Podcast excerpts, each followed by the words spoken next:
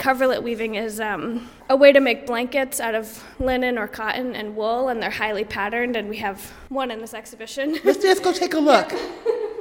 Because coverlet, you think, I think of a coverlet, I understand it being used traditionally as a blanket, but I also Yeah. think of coverlets as small things. Oh, like, like, a, like a little throw blanket, like you would have. Okay, yeah. So I've, I've conflated it or Yeah, changed yeah, the yeah. meaning of the term. Well, I think it's a term that's like pretty, I think it's a flexible term. Like people use the word coverlet to describe different kinds of blankets, but in the region, they're a pretty specific kind of blanket where it's this overshot pattern. So it's a highly geometric and repeat pattern that happens. They date back to, you know, early settlers in the in the area. What's the process? Is this woven? Yep, yep. They're woven on a loom. So you have uh, a warp with linen or cotton. It was linen in older days and then cotton more and more recently. And then a supplementary weft. So you have two wefts going, and one is that same linen or cotton. So that makes it a really strong blanket, that those materials. And then the wool is the other supplement, and that's what makes the pattern happen. So then break down warp and weft. What Mm-hmm. do those terms mean? Warp is the set of threads that the loom holds in tension, and then weft is what the weaver moves perpendicular to the warp. So then, Danny, this blanket seems to me like it would take a long time. Was this decorative or was it functional? I can't imagine being cold and waiting for this blanket because it's intricate. It's one of the most intricate patterns that I've seen in a textile. Yeah, they they were totally functional and really like fantastically functional in the way that um, like that linen or cotton was so strong and the wool is so warm they lasted for a long time. You would really use them, and in older mountain homes, if you, a lot of them were one room houses, so if you think about the bed and what was on the bed, in some ways that's sort of a display place in the room or in the in the household. So having a really decorative but functional blanket kind of made sense to the you know the aesthetics of a house um, at that time. Yeah. One thing I enjoy about this exhibit, Danny, is that it kind of looks like an old settler home. The way it's laid out, like we have the brooms, we have the pottery, we have what looks like textiles that be may be used for like personal hygiene.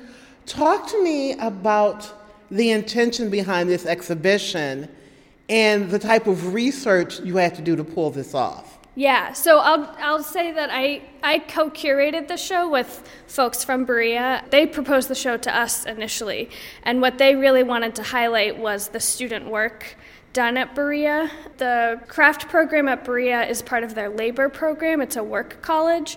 So students who are in the craft program are not majoring in craft. Many of them aren't even majoring in art to begin with. They might be nursing majors or environmental science or you know communications anywhere from around uh, the college. And what they're doing in the student craft program is um, the college has a has a labor program where every student works for the college, and that covers their tuition, so they graduate tuition without um, without debt. And in the craft side, what they're doing is producing objects that the college sells.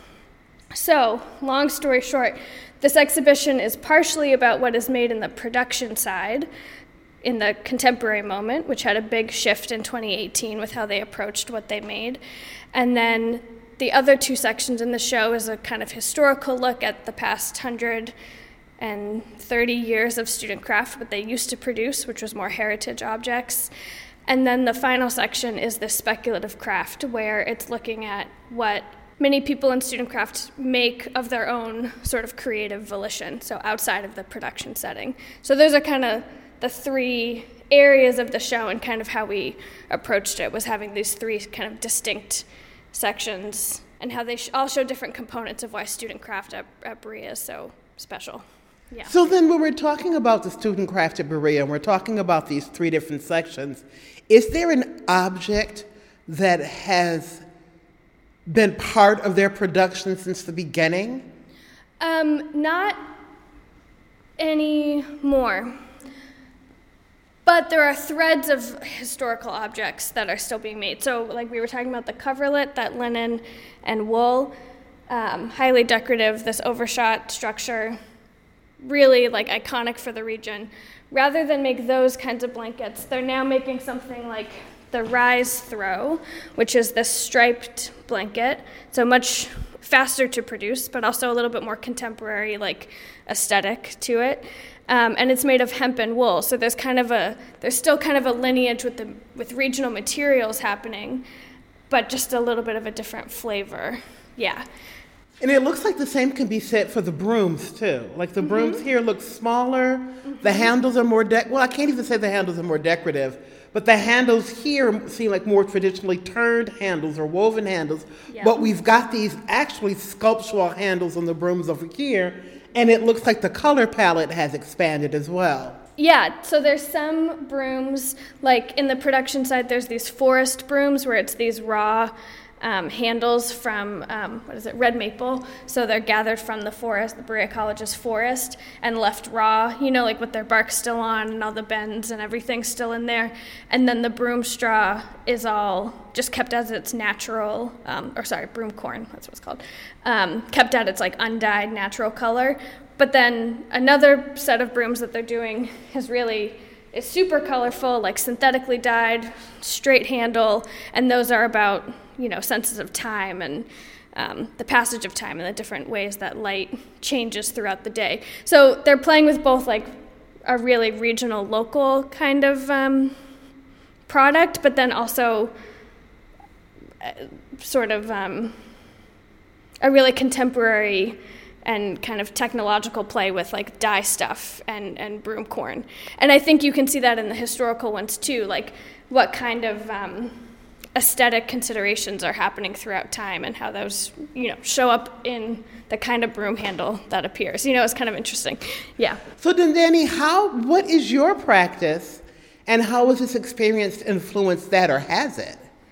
back when I in 2015, 2016, when I was first learning about Berea College and visiting their archives, I was looking at all of their material as a as a studio artist and as a weaver who wanted to recreate um, and learn from these historical objects.